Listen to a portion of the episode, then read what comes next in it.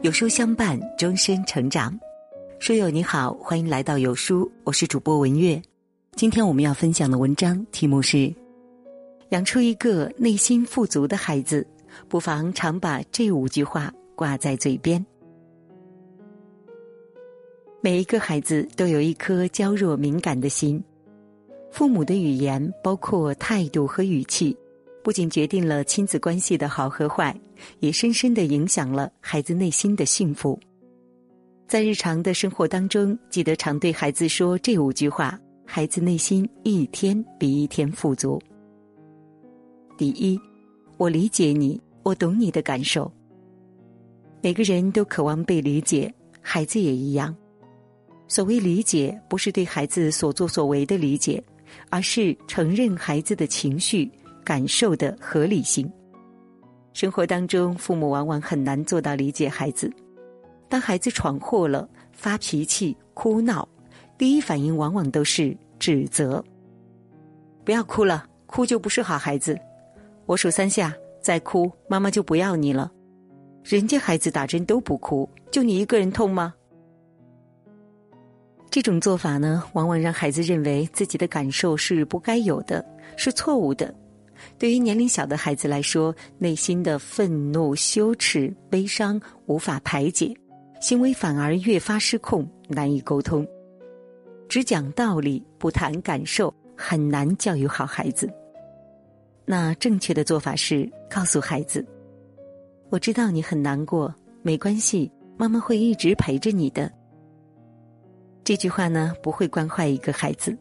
相反，这种被认可和接纳的感觉，让孩子知道情绪存在的合理性，他可以被理解、被接纳，反而能够真正推动孩子做出积极改变。你懂了孩子，才能走进孩子的心里。第二，我相信你。曾经有一个刷爆全网的视频，妈妈从教练那里得知孩子踢足球的基础很差。但他没有如实转达，反而鼓励孩子。教练说：“你很努力，进步很大，再努力一点点就好了。”男孩在一次训练当中摔倒，非常失落。我追不上其他人。妈妈一边帮孩子系好鞋带儿，一边坚定的告诉他：“没关系，努力去超过前面的那个人就好。”有了妈妈温柔的鼓励。孩子在最后一场比赛当中为队伍赢得了第一，父母无条件的爱和信任会让孩子做得更好。心理学中有一个著名的皮格马利翁效应，大概的意思是说，人在不知不觉当中会接受身边人的影响和暗示。对于孩子来说，这个人就是父母。当你对孩子保持信任和鼓励。孩子会慢慢朝着你期待的样子发展。当你相信眼前的事情会往好的方向发展，那么孩子才会更有动力去把这件事情做好。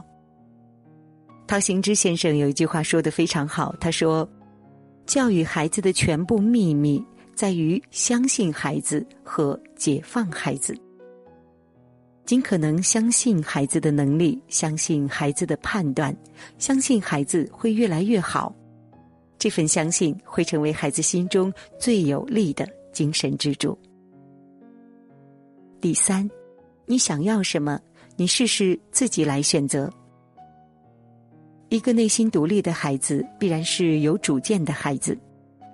你无法想象，一个从小被父母事事做主的孩子，成年后就能马上独立思考，遇到事情绝对会茫然不知所措。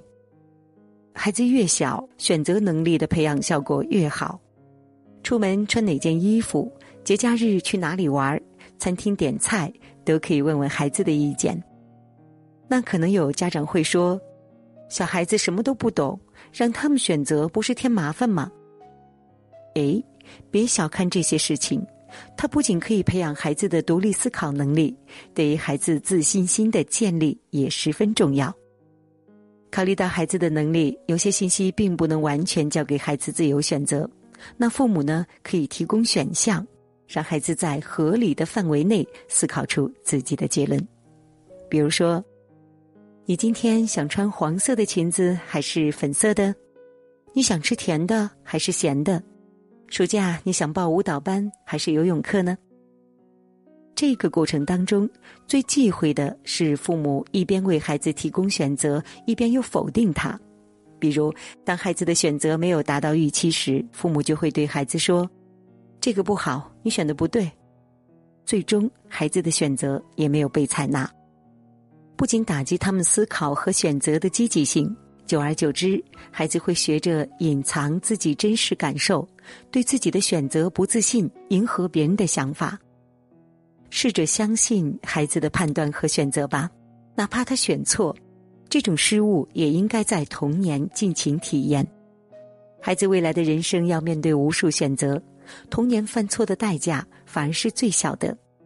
这种错误的教育意义远远大于你的口头说教。如果孩子在童年就能信任自己的感觉，对事情寻求自己的判断和理解。未来在复杂的社会生活当中，内心也会多一份笃定。第四，你来帮帮我好吗？一位妈妈曾经发朋友圈夸孩子，她的脚扭伤了，从医院回家对儿子说：“最近这段时间要拜托你喽。”结果惊喜的发现，儿子突然变得懂事儿了，给他端水送药，跑前跑后，活生生一个小暖男。同样是生病，有的妈妈还要强撑着给孩子做饭，结果孩子不仅不领情，还嫌妈妈做的慢，嫌饭菜不好吃。那这种时候呢，我们能全怪孩子不懂事吗？我们可曾让孩子明白过，你也需要他的爱呢？很多大人替孩子扛住一切，努力变得强大，不舍得让孩子替自己分担一点点，几乎是下意识的剥夺了孩子爱的机会。最后，大人越全能越强，孩子就越弱，越想依赖。爱是一种能力，教育中一项重要的任务就是教会孩子如何去爱人。那么，如何教呢？首先就是制造机会，让孩子来关心我们，适当的向孩子寻求帮助，给孩子机会去帮助你，让他体验到被需要的感觉。当你对孩子说：“妈妈拎不动，你帮帮妈妈好吗？”“妈妈忙不过来，你可以过来帮我摘摘菜吗？”“谢谢宝贝帮忙，有你就是不一样。”哎，孩子看到妈妈也需要照顾的时候，强烈的责任感会让他们变得更有担当。如果孩子做得好，你再表达感谢，会更加强化孩子的行为。孩子会不会爱别人，真的得看父母怎么教。第五，我爱你。中国人习惯了含蓄，内心有爱，但不一定会说出来。有报纸曾经做过一次调查，发现有百分之八十的孩子想对爸妈说“我爱你”，却说不出口，“爱你在心，口难开”啊。孩子鲜少对父母说“我爱你”。父母也好不到哪里去。随着孩子长大，他们越来越不会直接口头表达对孩子的爱，在这一点上，爸爸们似乎更加矜持。在纪录片《幼儿园》当中，有一段简短的采访，记者问孩子：“听没听过妈妈说我爱你？”孩子茫然的摇头，说着没有。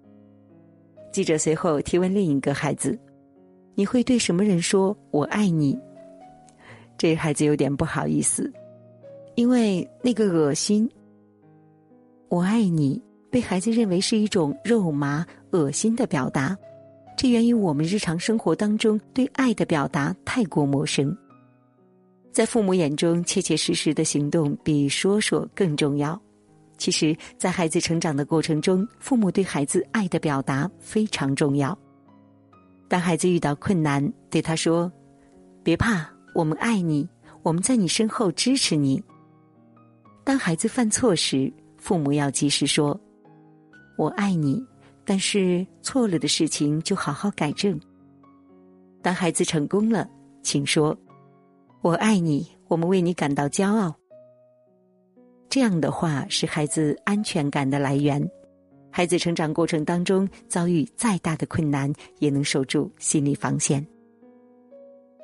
孙瑞雪老师曾说：“对孩子说我爱你，也许你说不出口，不习惯说，没有人对你说过，那么就学习着说，或者假装说，这比不说要好。假装说一千遍后，假装的成分就转成了自然说，如此越来越有感觉。爱要大声说出来，要让孩子感受到。”绘本《猜猜我有多爱你》当中，小兔子和大兔子睡前进行了一项特别的辩论，那就是谁爱谁多一点。小兔子用它夸张的动作和仅有的词汇，认真的告诉大兔子：“我好爱你。”但是大兔子每一次的答案都能胜过小兔子。故事的最后，大兔子说了一句：“我爱你。”从这里一直到月亮，再从月亮绕回来。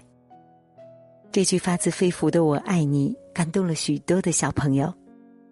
爱是需要表达的，“我爱你”这句话的分量远远比你想象中大得多。唯有爱，才能真正养育出一个内心富足的孩子。